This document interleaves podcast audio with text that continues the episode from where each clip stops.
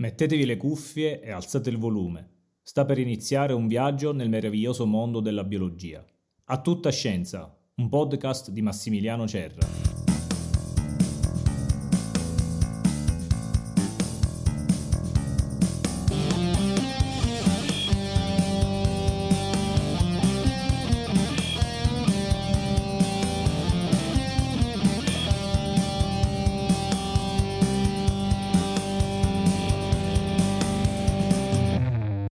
Intanto lasciatemi iniziare con un ringraziamento. Da un anno non si ferma l'ascolto di questo podcast. Ogni fine settimana il report del server mi indica in media 50 download in 7 giorni, il che mi riempie di felicità. Grazie a tutti voi che avete accolto a tutta scienza con interesse, attenzione e passione. Mi sono arrivate e ho percepito energie bellissime in merito al piccolo gioiello di informazione scientifica è così che lo considero, che ho realizzato e per questo vorrei dirvi grazie, grazie di cuore. A tutta scienza parte 2, consideratelo un gesto d'amore per voi. Ed è proprio grazie al vostro interesse che ci ritroviamo nuovamente insieme, io a parlarvi e voi ad ascoltarmi. Gli argomenti di A tutta scienza parte 2 sono affascinanti quanto quelli della parte 1. Tratteremo il DNA, il sangue, i sogni e il cosmo. Lo faremo sempre nella stessa formula accessibile a tutti, perché è stata proprio la voglia e il desiderio di arrivare a chiunque che ha animato il progetto iniziale. Oggi c'è un gran bisogno di scienza, con la S maiuscola, una scienza che come dicevo un anno fa può risultare scomoda, ma vera, perché ci pone innanzi alle verità e alla fine la verità non si può che accettare e poi, lavorando dentro di noi, accogliere ed amare. Ed è proprio in questo momento, quando stiamo per iniziare ad amare, che succede un finimondo. Sto pensando che questo equipaggiamento un vero e proprio collaudo non l'ha mai avuto. Me lo sto rimproverando. Anch'io. Non ha senso preoccuparsi ora. Perché preoccuparsi? Ognuno di noi porta sulla schiena un acceleratore nucleare non autorizzato. Sì. Prepariamoci. Accendimi.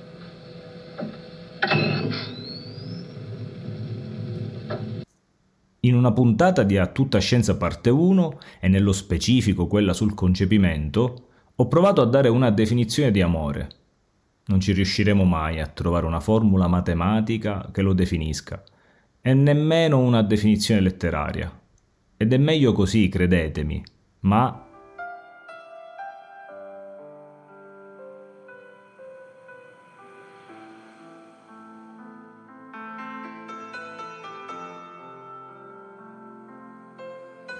Immaginate di essere in spiaggia, innanzi a voi distese immense di acqua limpida, azzurra e celeste. Una brezza leggera vi carezza i capelli. Fate un profondo respiro, riempite i polmoni di aria e trattenetela, per poi buttarla fuori poco prima di tuffarvi e fare una bella immersione. Stop! Ah, questo era l'incipit dell'overture dell'anno scorso. Immaginate di essere in un parco in mezzo ad alberi sempreverdi. Il sole autunnale investe il vostro viso di fotoni, ovvero particelle di luce che illuminano tutta la vostra bellezza, innanzi agli occhi del vostro innamorato o innamorata.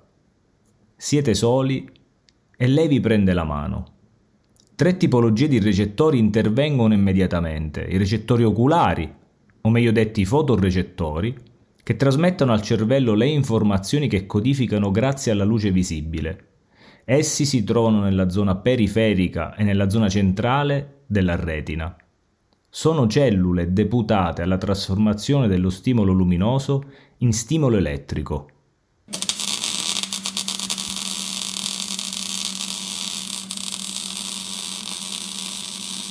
che percorrendo il nervo ottico comunicano al cervello quello che vediamo.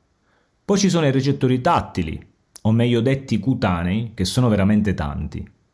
La sua mano scivola sulla vostra e la stringe. Una dolce carezza percepita dal vostro corpo come presenza accanto a voi. E poi ci sono i recettori olfattivi. L'odore della pelle o dei capelli del vostro amato entra nella cavità nasale per raggiungere l'epitelio olfattivo. Un vero e proprio dispiegamento di antenne cellulari che comunicano al cervello la presenza di un odore amorevole.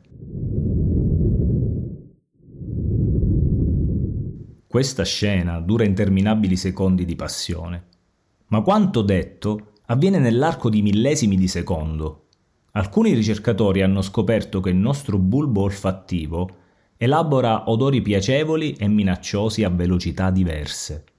Davanti a uno stimolo sgradevole, la trasmissione del segnale alla corteccia motoria del cervello è molto rapida e avviene entro 300 millisecondi. Invece la reazione davanti agli odori con valenza positiva è più lenta. In questi casi il bulbo olfattivo non registra l'esistenza di un pericolo e non trasmette segnali di emergenza alle parti del cervello che controllano il movimento e il comportamento di evitamento. Adesso è tutto un ribollire di ormoni che nel centro di New York all'ora di punta c'è meno traffico. Ossitocina. Ciao! Vasopressina, eccomi. Dopamina, salve a tutti. Serotonina, buonasera girls. Endorfina, wow. Chi ha concentrazioni maggiori, chi ha concentrazioni minori partecipa alla fase dell'emozione.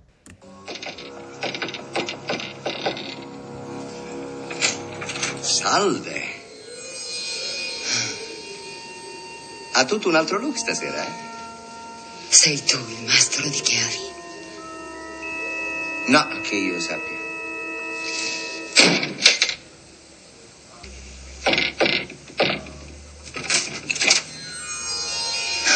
Sei tu il mastro di chiavi? Sì, sono un suo amico, ma ha detto di aspettarlo qui.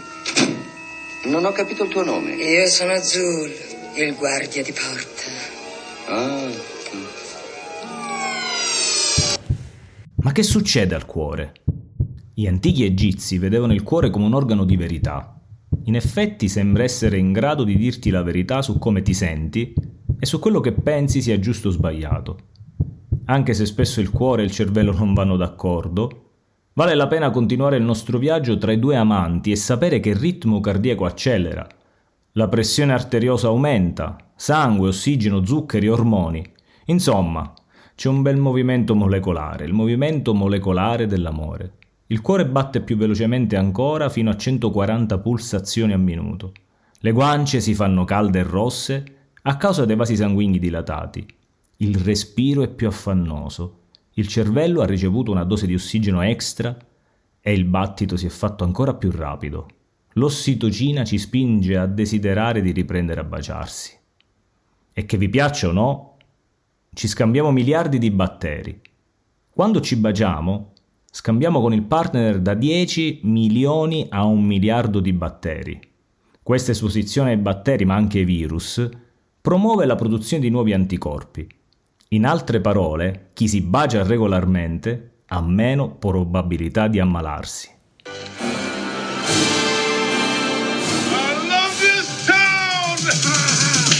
Riaprite gli occhi e siete nuovamente investiti dalla luce potente del sole.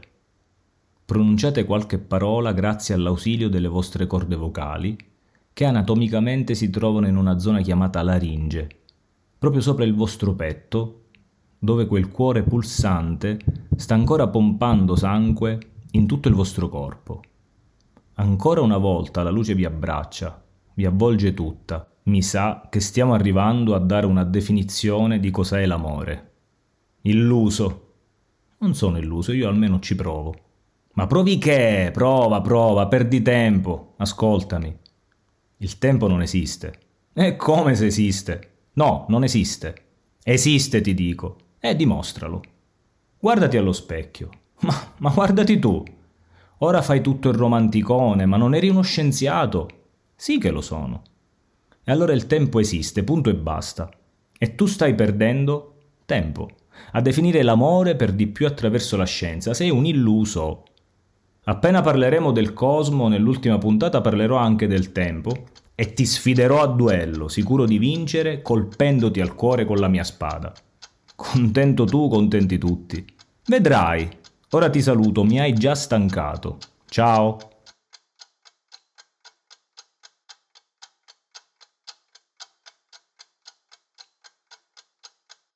è quando siete investiti dalla luce.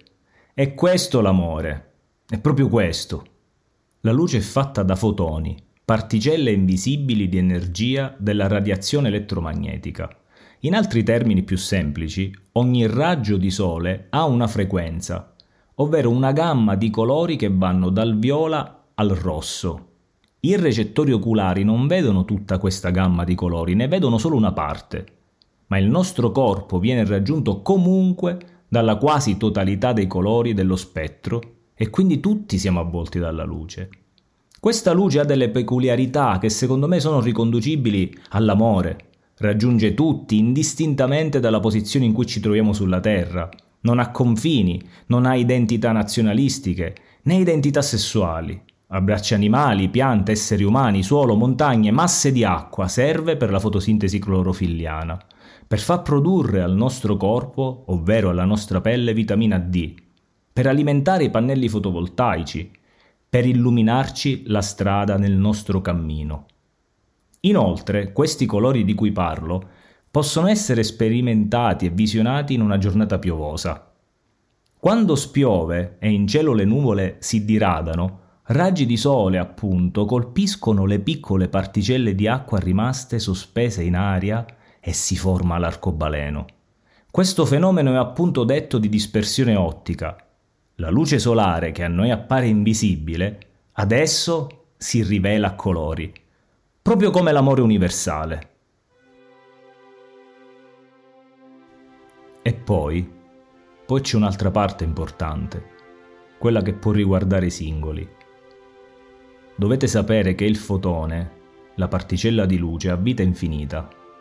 Può essere creato e trasformato dall'interazione con altre particelle, ma non può decadere spontaneamente.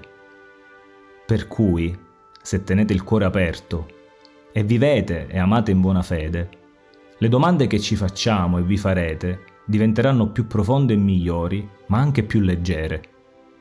Nonostante questo, dobbiamo continuare a camminare cercandole le risposte, mettendo un piede davanti ad un altro, anche attraverso il buio, perché è da lì che sorgerà il nuovo mattino di luce.